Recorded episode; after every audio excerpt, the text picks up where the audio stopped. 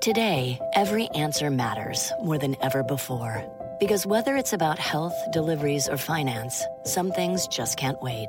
That's why IBM is helping businesses manage millions of calls, texts, and chats with Watson Assistant. It's conversational AI designed to help your customers find the answers they need faster, no matter the industry. Let's put smart to work. Visit IBM.com slash Watson Assistant to learn more. My mission is simple to make you money. I'm here to level the playing field for all investors. There's always a bull market somewhere, and I promise to help you find it. Mad Money starts now. Hey, I'm Cramer. Welcome to Mad Money. Welcome to Kramer. Other people want to make friends. I'm just trying to make you some money. My job is not just to entertain, but to educate and teach. So call me at 1 800 743 CNBC or tweet me at Jim Cramer. Every time President Trump says something inflammatory that panics Wall Street and sends the stock market plummeting, like we saw on Friday, you got to remember that this president doesn't want stocks to go down. He wants stocks to go higher. And that's how you get a day like today where the Dow gained 270 points, S&P climbed 1.1%, and the Nasdaq pole vault at 1.32%. Trump knew that things looked bad after Friday's sell-off. So he decided to say something positive about the negotiations with China, and that turned things around. Did he call them? Did they call him? Was there even a call? People, that's almost beside the point. On Friday, the president took a harsh stance, talking about boosting tariffs and demanding that American companies leave China immediately. Now he says the Chinese called him and they're willing to negotiate. That was enough to give the market some lift, even though we're getting conflicting reports about what really happened. We know the People's Republic has officially denied that anyone called Trump. On the other hand, Trump says he got two calls because the Chinese are desperate and they know he has the upper hand. Who's telling the truth? I got to tell you, I, I, was amazed at how quickly most of the media rushed to decide that the Chinese Communist Party is more credible than the White House. Don't be wrong. I recognize that our president likes to engage in what he calls truthful hyperbole. But China is an authoritarian one party state. It's not like their government has a, any reputation whatsoever for honesty. More importantly, we don't care. We don't care who did what. We care what they're saying publicly. I mean, Trump's signaling a willingness to deal. China's chief negotiator, Vice Premier Liu He, says he's willing to resolve things through consultation and cooperation. Remember, this trade war is much worse for China than it is for us. And if you don't believe that, you're just not willing to accept facts. They're being hurt by the tariffs and they need a deal. Maybe they just want the trade war to calm down while they try to address the increasingly violent protests in Hong Kong and the loss of face that they're having there, although the media never mentions that.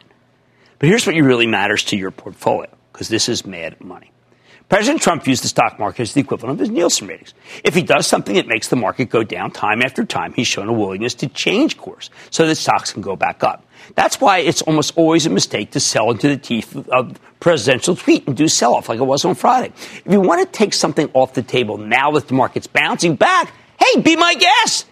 The important thing, though, is that you, you got to filter out the emotional day to day noise so you can make a clear eyed assessment of what's really going on here. Let me tell you what I see. First, I, I still believe a quick trade deal is highly unlikely. The White House isn't trying to get China to just buy more American made agricultural equipment or foodstuffs these days. We are long past that. The president wants the Chinese government to cut out their many unfair trade practices, which would amount to a wholesale change in how the PRC does business. He wants American companies out of China pronto because they won't change. I think you need to view these on again, off again negotiations as a way of giving U.S. companies more time to, to pull up stakes and leave. The bluster always contains the same rhetoric about this stuff. You got to understand, Trump believes his tariffs can cause a serious recession in China, which would give him the upper hand, let him win real concessions, and he doesn't care about the cost to us or the rest of the world. World war. Who knows? It may be an exaggeration when Trump says they're losing billions of dollars and millions of jobs, so the tariffs are indeed hurting them. Second, while the president's willing to tweet harsh words and, and, and risk a big decline in the stock market, if that decline is too big, he will always turn around and say something positive. He's done it time and again. How long will it take Wall Street, particularly the pajama traders, to learn? However, at the end of the day, Trump cares more about beating the Chinese than he cares about pushing the stock market higher. If the market was his number one priority, we wouldn't have a trade war at all. So while you can count on Trump to soften the blow after a big decline, sooner or later he'll go right back to his more bellicose rhetoric. I don't blame him. This crackdown on China's unfair trade practices was a long time coming. Third, any publicly traded U.S. company that stays in China, well, their stocks are going to get lower valuations in the stock market as long as the trade war goes on. If your business depends on China for its sales or its supplies, you're going to pay a price here. And the White House doesn't care if those stocks go down. The White House actually wants to see that. The president accepts that some companies will simply move to Vietnam, although he's wary of transshipments from China. So American companies even need to be careful that they aren't simply buying Chinese goods routed through Vietnam. He'd prefer Indonesia or Malaysia, although he, ideally he wants these companies, of course, to come back to the United States. But when he orders American companies to leave China, the whole strategy is that the stock market will do his lifting, his heavy lifting, in terms of punishing anyone who doesn't listen. Maybe you think that's too sophisticated for the White House. I think it's intentional, but whether it's part of the plan or not, it's absolutely happening. Finally, and this is a toughie, our industrial economy is absolutely getting hurt because of the tariffs. There's a visible slowdown in manufacturing as measured by rail car loadings, lumber, plastic pricing, uh, auto sales, liner board, high end home purchases. So if you have a lot of exposure to the industrials, I think you need to do some swapping. That's right. Sell something and move into something less cyclical.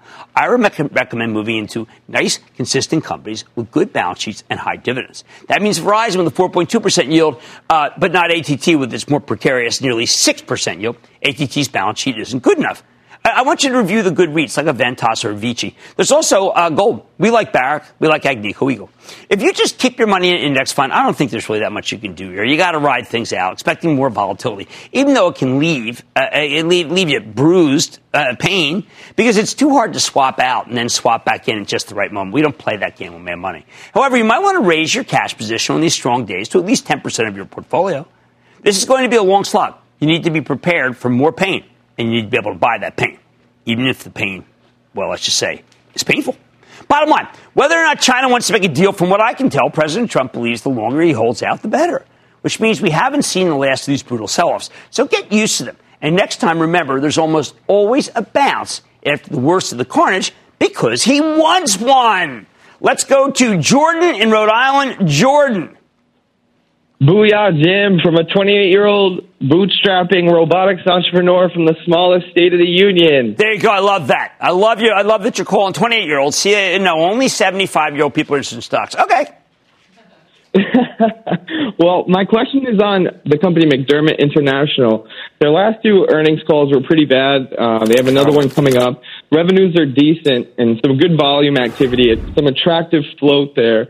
There's a few press releases on some new contracts that they won, and there's estimates all over the place uh, on their price. I just wanted to ask you, do you see the potentiality with all these issues with global trade and, and China for energy to possibly give us a little bit of a safe haven to hedge against all no, the commotion I do that's not. going on? I think that this is a go away industry. Uh, I don't want to be there. Uh, I have nothing positive to say about the group. Nothing at all. Ken in New Jersey, Ken. Hey, Jim. My question today is about IBM. I bought it at about 143 and I'm down about 10% since acquiring it. Uh, two questions. Is this stock safe from the trade war? And uh, how safe is that 5% yield now? I think the 5% field, yield is incredibly safe. Uh, I don't think that, that, there is China exposure. Uh, there's no doubt about that. But the Red Hat deal has made it so that it's worth being in. I see more pain uh, simply because people hate the stock. Uh, but there's really no reason to despise it as much as the sellers do now. It makes no sense to me. All right. There's two certainties in this market. The first, President Trump wants stocks to go higher. And two, the trade war is staying power. Expect things to, uh, let's say, have, be more volatile until something shakes out, whatever that may be. Until then, reduce your exposure to the industrials and buy the stocks of companies with sustainable high yields and good balance sheets. Hey, what man tonight? Are consumers still spending on their Venti triple cappuccinos? The ones with skim like I order? I'm talking to the CEO of Starbucks to find out. Then, have you heard about the uh, war that's broken out th- on the, this month? No, we're not talking about the trade war. We're talking about the great sandwich debate of 2020. I'm looking for ways to profit off of chicken sandwich mania that's ruffling feathers across the U.S. And how a $7.6 billion deal is transforming the animal health space. So stay with Cramer. Don't miss a second of Mad Money. Follow at Jim Cramer on Twitter. Have a question? Tweet Cramer. Hashtag mad tweets. Send Jim an email to madmoney at cnbc.com or give us a call at 1 800 743 CNBC. Miss something? Head to madmoney.cnbc.com. Hey y'all, it's your girl Shangela, and I want to invite you to Hallelujah Happy Hour. Every week, honey, I'm shaking up a cocktail, making a playlist, and hanging with friends. Okay, let's spill. You're gonna tell Dad you are messy. Oh, he's so hot. I'm into him. Is he listening to this? And it's gonna be what? Sickening. Follow Hallelujah Happy Hour and listen for free on Spotify.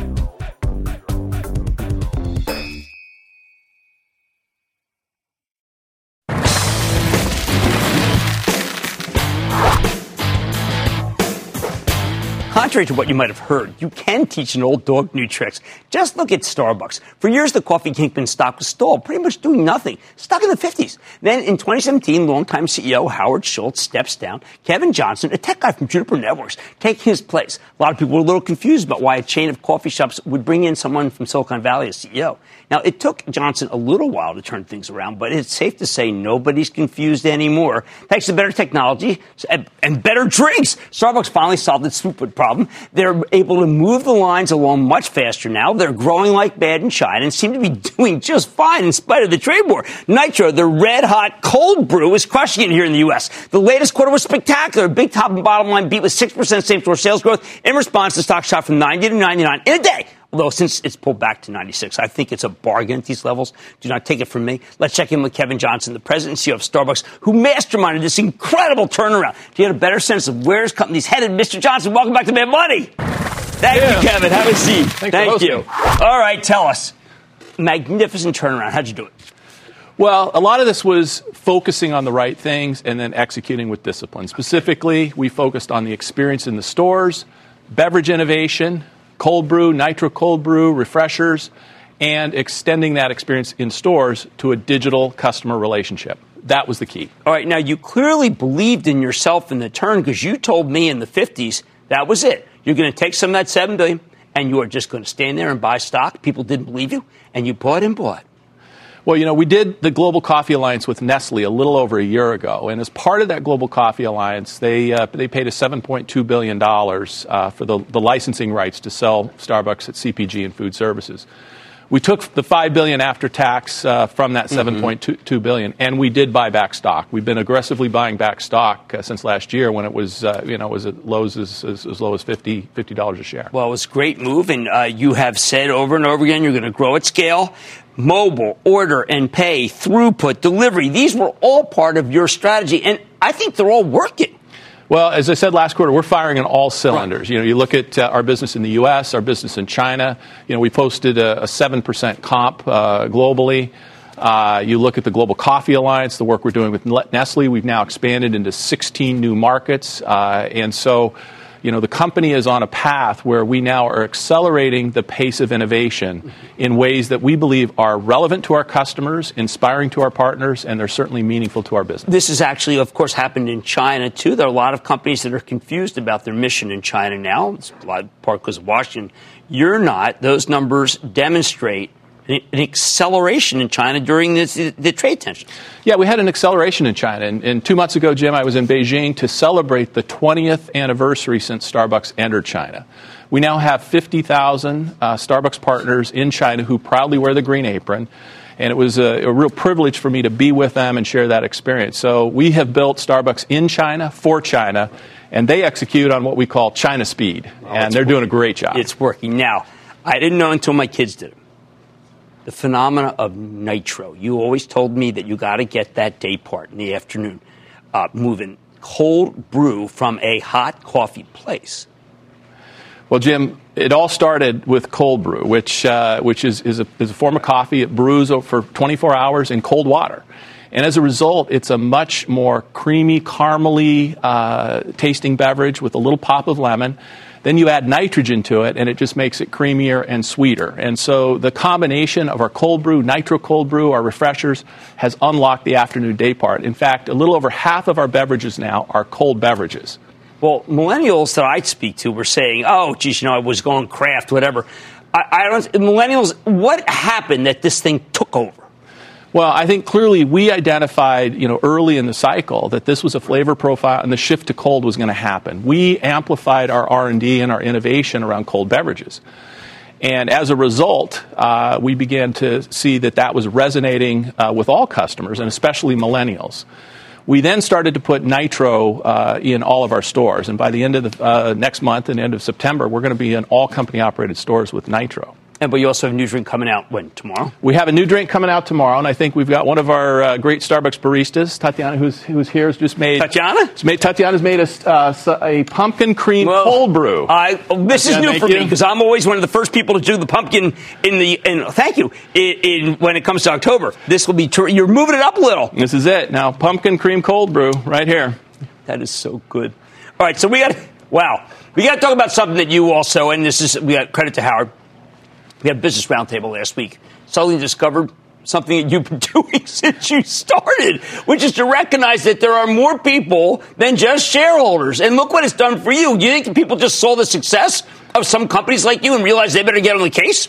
Well, I think one of the most special things about Starbucks is that we have a mission and a purpose that is grounded in humanity and a purpose that goes far beyond the pursuit of profit. And I give Howard Schultz and all the leaders that came before me all the credit in the world for this. They, they operated the company this way from day one. And that means we're going to invest and take care of our partners, whether it's healthcare, college achievement. Uh, you know, Vet- veterans are probably the best there is. Well, we just exceeded the 25,000, uh, the goal of hiring 25,000 veterans or military spouses. We've exceeded that goal three years early, and we are now on a run rate of hiring 5,000 veterans a year. That is, and so all of those things, you know, add up to, to what we're doing to really drive a purpose that goes beyond the pursuit of profit. We did know the lines were too long. Some of mine, mine is still too long in between 7:30 and 8, but that's okay. It's a small format. Uh, the notion of technology as being what was necessary in order to get to scale mm-hmm. played into your strong suit. So, what did you learn at Juniper that helped you at Starbucks? Well, certainly 32 years in the tech industry, and you know, you know, 16 years at Microsoft and at Juniper. Two things. Number one, modern day retailers have to create an experience in the store and then they have to extend it with a digital customer relationship. And at Starbucks, when I joined the board uh, over a decade ago, we started on that journey. And today, you look in the U.S., we have over 17 million active, uh, active loyalty members. They use the mobile app regularly. 42% of our tender is from loyalty members on, you know, payment on that mobile device. So the importance of that customer connection. But then most recently, we've been using technology to help automate administrative tasks in our stores that free up our partners in the stores to focus on the customer. And uh, you know, simple things like inventory management, some of the some of the labor scheduling and the scheduling of their their shifts uh, is all automated now. That's freeing up time. Partner engagement is up, and customer connection scores are at an all-time high. Now, talk to me about Brightloom because you know I think it's important because of who's running it. And I think it's amazing for you to realize that this was the whiteboard that Howard told me years ago could happen. Well, you know, we've worked for a decade building this dig- what we call the digital flywheel, the ability to connect right. with customers, personalize offers to them, and we've done that in our company operated stores, mainly in the US, Canada, Japan, and the UK. But we have license partners around the world that run uh, different technology stacks, different point of sale systems, and we want them to have access to the digital flywheel. We actually want all food and beverage merchants in the industry to have access to it. So we licensed our digital flywheel software to Brightloom with Adam Brotman at the helm. And they are com- creating a company that's going to focus on uh, providing commercial cloud based services to all food and beverage merchants so that they too can enjoy the benefits. Uh, uh, having be in the restaurateur business now, I, I, that's when I want to own stock in Evergreen Public. Last thing, uh, you do have uh, ingrained in China relationship, you know, Alibaba and it, everyone's so negative, and everyone just believes that there's never going to ever be a good resolution. Uh, it, you've seen it all. Is it is that really how it has to play out?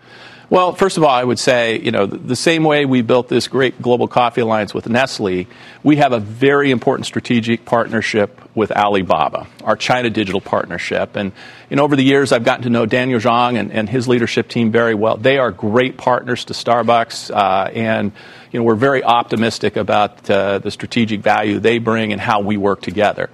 Now, that said, you look at the geopolitical situation, I think everybody recognizes it's better for all nations and all merchants to be able to have, you know, a good global trade environment. And I believe we'll get there. Okay, good, good. I want that. And then the last thing, Uh, you know, people keep talking about that we're going to be in a recession or something. Uh, you've got a huge footprint in the United States, and you've got it all over the country. If people are uh, not willing, you bumping into any resistance on price? Because that would indicate to me that there really is some sort of recession. Or can you? I'm not sure what this costs, but I bet you it's going to be incredibly popular, and that's a good sign that we're not going into recession. Well, Jim, right now our customer connection scores are at an all time high in the U.S., and that's Okay. a function of two things. That's a function of how well our Starbucks partners are serving customers, but uh, it's also a little bit of the attitude that consumers have as they're engaging with Starbucks.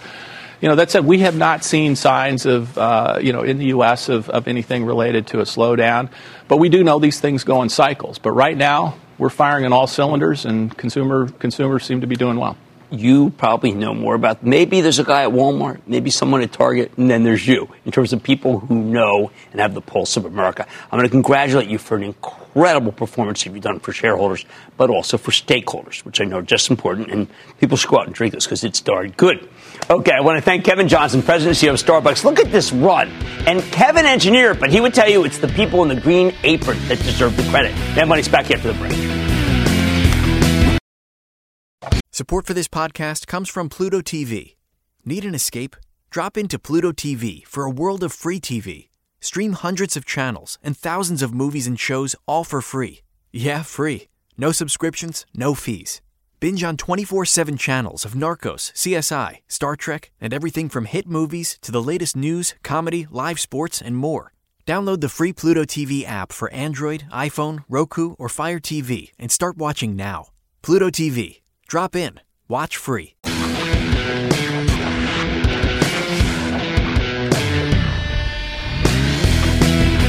Forget the trade war for a moment. Tonight we've got a whole new war to cover. I'm talking about the great chicken sandwich war of 2019, not to be confused with Australia's great emu war of 1932, which was won by the emus.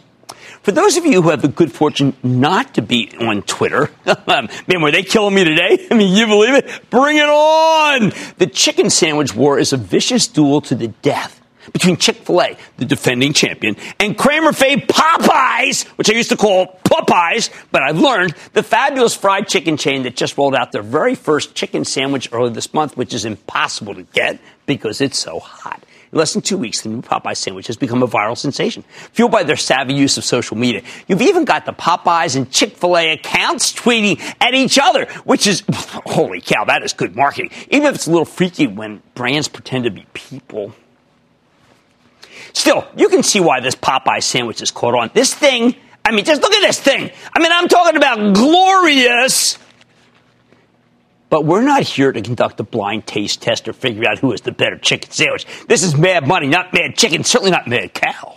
So there's only one question we're interested in. How can you make money off the great chicken sandwich war? Okay, this gets a little tricky, frankly. You may not know this, but Chick fil A has actually become the third largest restaurant chain in America by sales. That's behind uh, only McDonald's and Starbucks. And they're number one in the quick serve chicken space. There's a good reason you don't know this, though, because Chick fil A is a privately held company, meaning there's no way for you to invest in its success. That's too bad, because the fundamentals, they're fabulous. So what about the other side? Popeyes appears to be getting a huge boost from their new chicken sandwich. According to management, this has been their biggest product launch in 30 years. And remember how much we followed Popeyes when they were public? Right? I mean, we knew it was a winner. According to the Washington Post taste test, they write about things other than trade war. Uh, Washington Post taste test, this thing is head and shoulders above the competition. Apparently, Chick fil A sandwiches, quote, always damp if you don't eat it immediately, end quote. And it's, quote, briny, but not crispy, end quote. These are not their words, not mine. Shake Shack has a good chicken sandwich, although the Washington Post says it has too much mayo. I mean, you could tell them to hold the mayo, but what do I know? As for this beautiful Popeyes chicken sandwich, Washington Post says it's the crunchiest, crispiest fast food chicken sandwich out there. It's also hefty with a great surface area than uh, either of its competitors. Ooh, now I want to bite into this. Cal- this thing, calories be damned. They continue. The bun is more buttery. Tell me more. The chicken is juicy, and the pickles are cut thicker.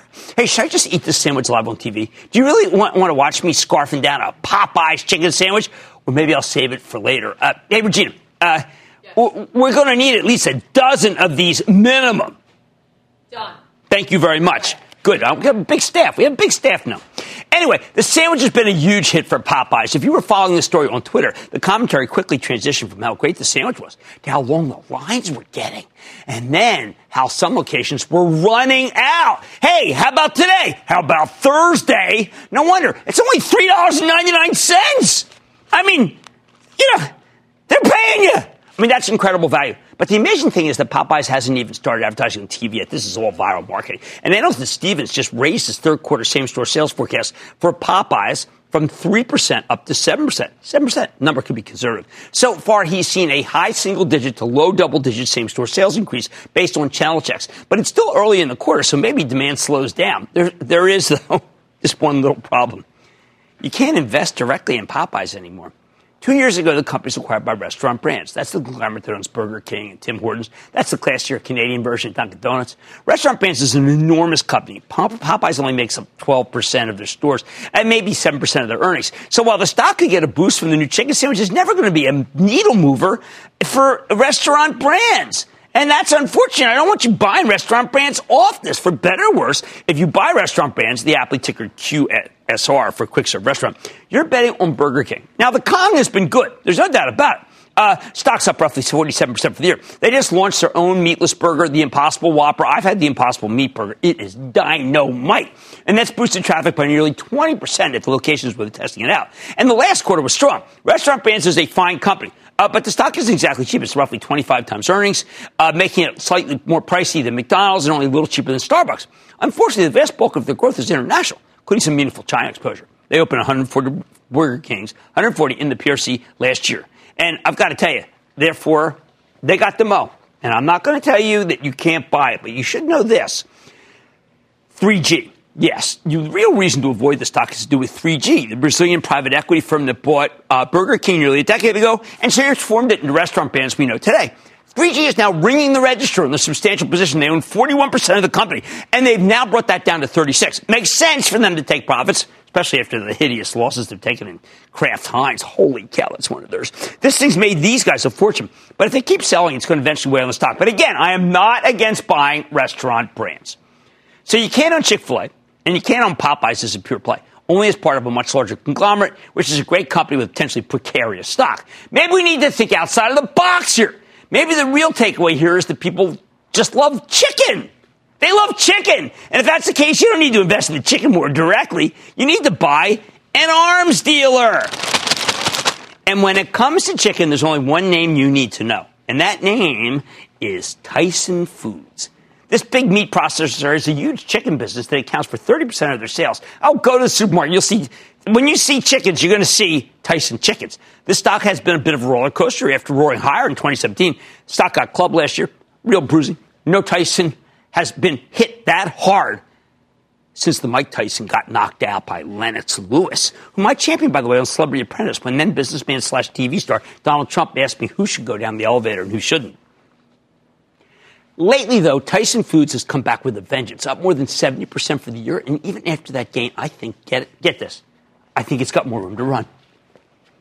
First, though, little mea culpa. I recommended the stock in 2017, not long before it broke down. Then I threw in the towel for, uh, when it uh, dropped below 70. My track record, less than stellar. Hey, and people on Twitter, please go on and attack me as a buffoon and a chowderhead because I would appreciate that. It makes me so happy. What you don't realize is that's what I live for and feed on. You clearly don't know me. Anyway, still, last year Tyson was getting hit with some serious headwinds, like higher labor costs, higher transportation costs, and the new tariffs, of course. Then last September, CEO Tom Hayes, who we loved, stepped down out of nowhere for personal reasons. Uh, longtime Tyson veteran Noel White taking over as successor. Since then, the stock indeed has caught fire, as you can see from the chart. Companies report a series of consistently strong quarters. They're doubling down higher margin businesses like prepared foods. They've improved their execution. They've rolled out a plant-based beef alternative to compete with Impossible Meat.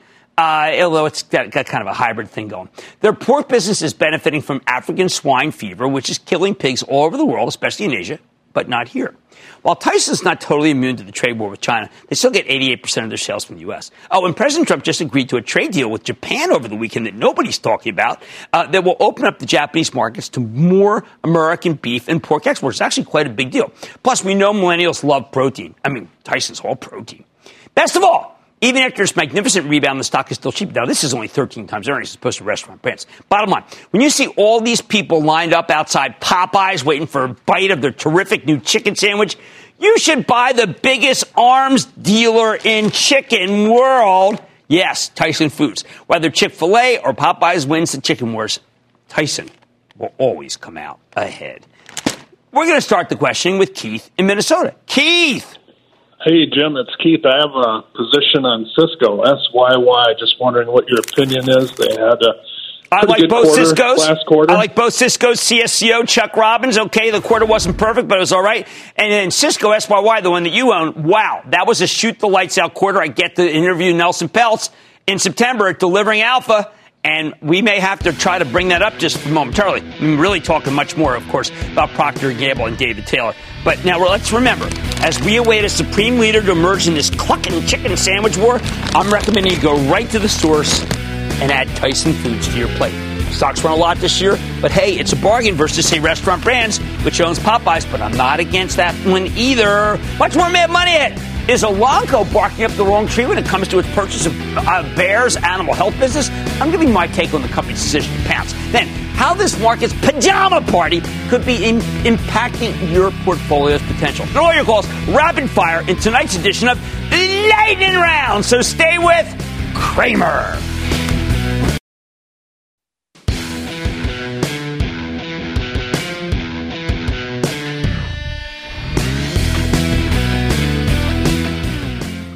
Being whipsawed by the trade war. On Friday, it's the tariff apocalypse. Then today, the president makes some positive noises about negotiating with the Chinese, and we're off to the races. If you're sick and tired of all this volatility, and I don't blame you, the best thing you can do is to try to identify powerful secular growth themes that will keep working regardless of the trade talks. Themes like the humanization of pets. Okay, so you've heard it from me. I don't care. I try to drill these things in your head because they work. Oh, by the way, a happy National Dog Day to two of my favorite animals. Yes, Marley and NVIDIA, who was a little stuck in the 160s, but don't worry, he'll break out. For years, I've been pounding the table on this story. Americans increasingly treat their pets like members of the family, which means we're now spending fortunes on feeding them the best food or buying them the best health care. And if you stuck with this group, you've got some monster gains. I mean, let's see. Over the past five years that we've been flogging this thing, the Cramer Fave IDEXX is up 344%. Zoetis up 259%. That's why we bring these CEOs on people. I want you to be familiar with these great stories. But there's another issue. We hate to chase some mad money.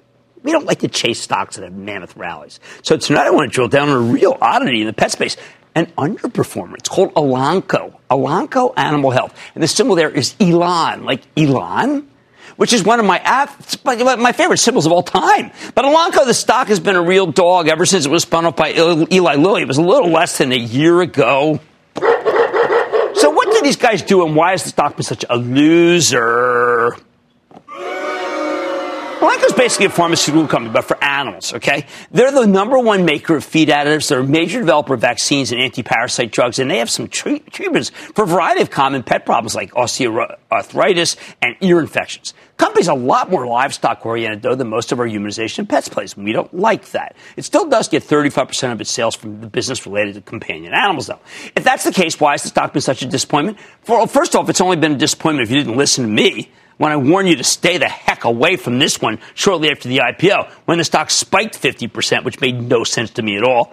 I said Elanco was too expensive versus the group, and it was trading at 34.90, and I was dead right. Stock's now trading below 26. Initially, it hung in there, but after trading sideways for nine months, Elanco's experienced a horrific breakdown over the course of August. I mean, this is incredible.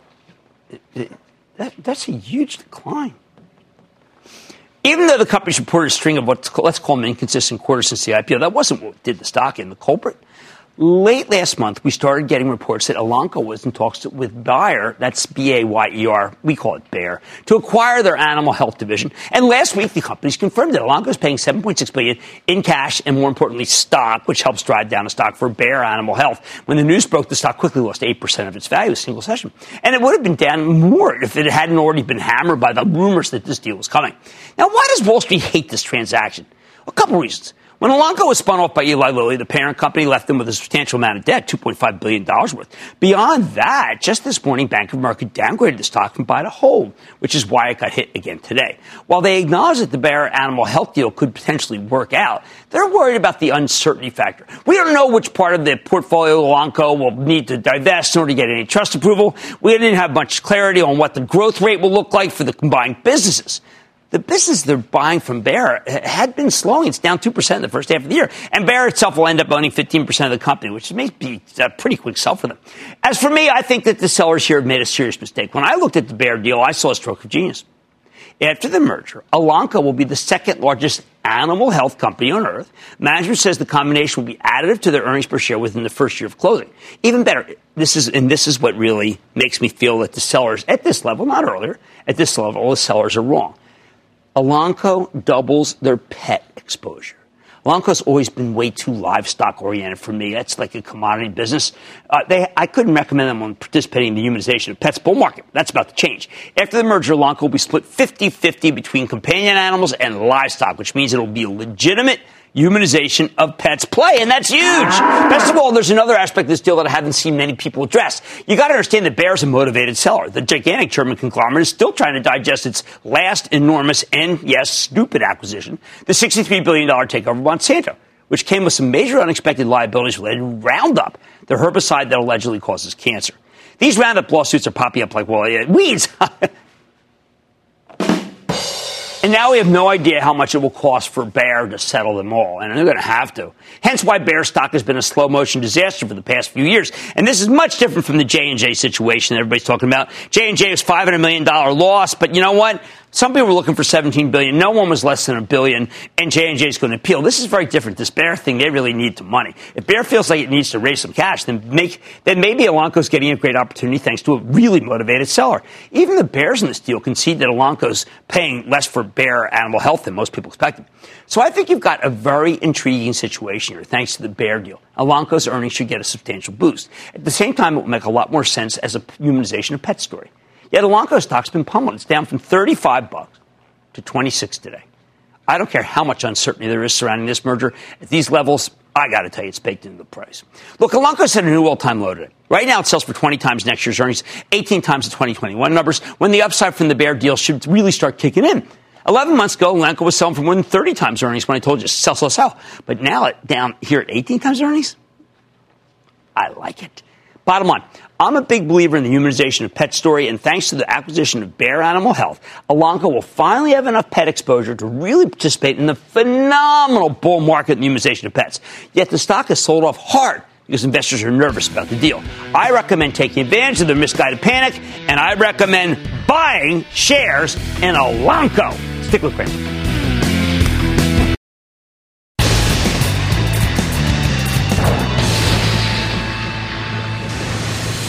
It is time. It's time for the late record. one of those things. And then the lightning round is over. Are you ready, Ski Daddy? Time for the late record. Let's start with Jake in Virginia. Jake. Hey, Cramer, thanks for all you do for Cramerica. Absolutely. My question is about Gartner, ticker IT. So the stock tanked after the recent earnings report. The report wasn't that bad. Gartner's a terrific company. How long do you think it's going to take to recoup this You know, loss? we got to look at that. You know, I've always liked Gartner. I got to drill down and see why it's actually so bad because, wow, that may be an opportunity. I'll come back to you on that. Let's go to Ron in Florida. Ron.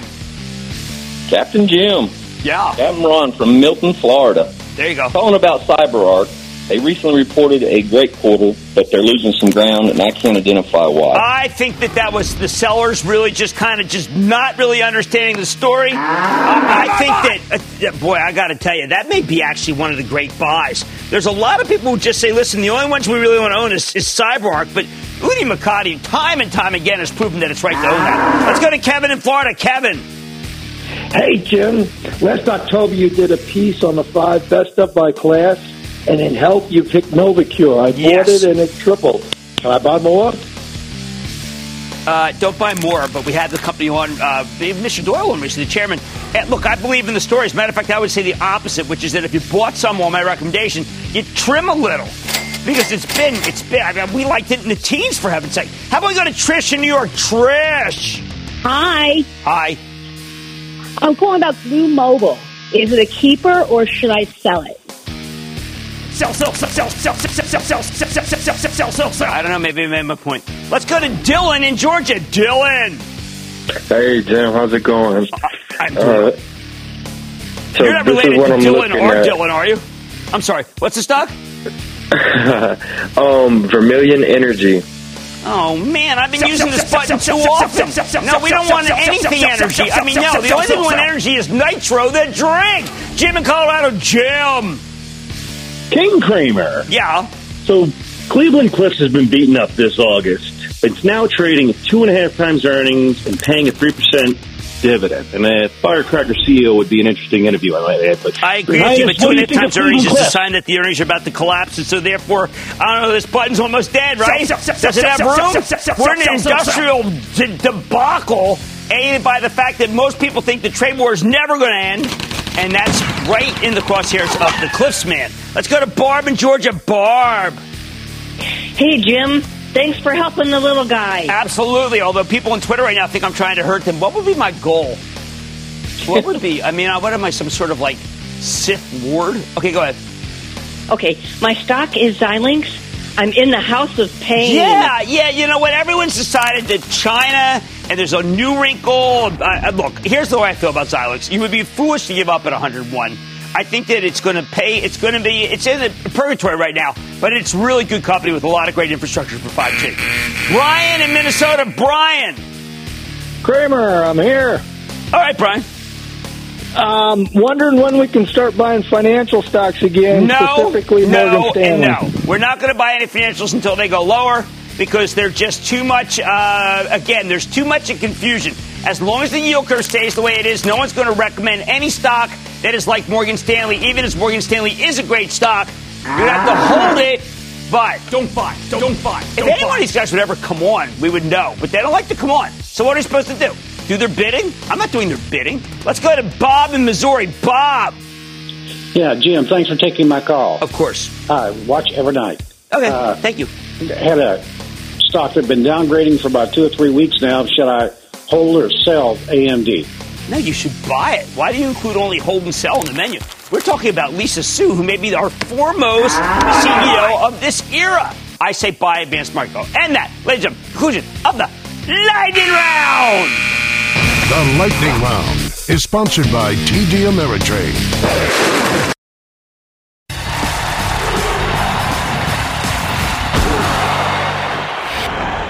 We need to address what happened at the S&P 500 futures last night and this morning. See, there was a panic sell-off last night, and anyone who bit the bullet and took the other side of the trade made out like a bandit. Sometimes there's a temptation to believe that these futures traders know more than you do. But you know what? That's rarely the case. Every time these guys get worked up about how the sky is falling and the bull is finished, you need to ask yourself, what could go right that could catch the pajama traders off guard?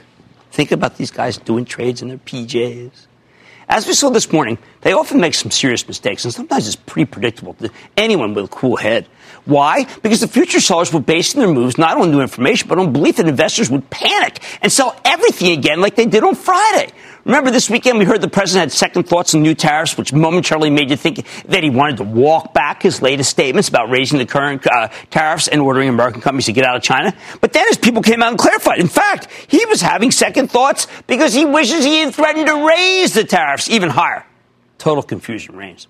Presumably, the pajama traders took that apparent reversal to mean the negotiations with China are even in worse shape than we thought, if that's possible. So they figured Friday sellers would return, and they wanted to get out ahead of them. But then in the wee hours of the morning, something, something went right that caught these traders with their pajama pants down. The president announced that China wants to come back to the table. Suddenly, every single future seller from last night was on the wrong side of the trade. As the futures spiked higher, of course, the Chinese immediately denied calling him, and most of the media just immediately assumed that Trump was lying. That drove the futures down lower again, cutting the gain in half. But as I told you at the top of the show, I think this he said, she said approach totally misses the point. We know the president watches the stock market. We know the leaders of the G7 are pressuring him to make a deal because recession in China will wreck their economies too.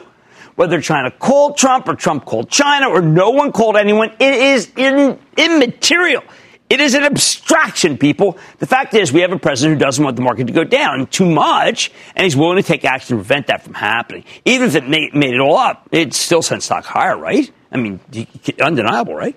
Look, I said before, uh, this is the new pattern, and you're fooling yourself if you don't believe in it. That's why it's so dangerous to bet against the market after a big down day. You're running the risk that the president will do something positive that makes you look like a dope.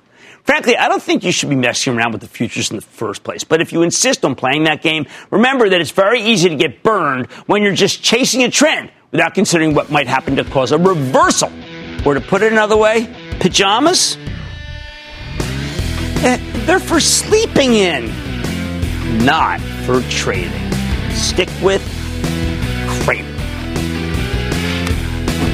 Take control of your financial future with the new madmoney.cnbc.com. Cramer's exclusive CEO interviews, full episodes, analysis, even your own soundboard. Plus, special access to Mad Money 101 with rules and techniques to break down the market for all investors. The red flag that makes me drop a stock immediately is it's everything you need right when you need it.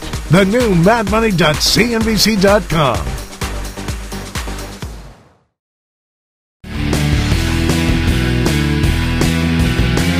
After the bell, Oklahoma judge orders J&J to pay $572 million for its let's say, hand in the opioid crisis. I think that J&J will win this in appeal, and the fact that it was less than a billion was a win. I like to say there's always a bull market somewhere. I promise I'll find it just for you right here Mad Money. I'm Jim Cramer, and I will see you tomorrow. CNBC's Workforce Executive Council is a premier group of C suite human resources executives from leading companies across the country. It offers a members only portal and chat, plus exclusive industry content, with access to breaking news calls and digital networking experiences. The network and resources HR leaders need now. Apply to the Workforce Executive Council at cnbccouncils.com slash WEC.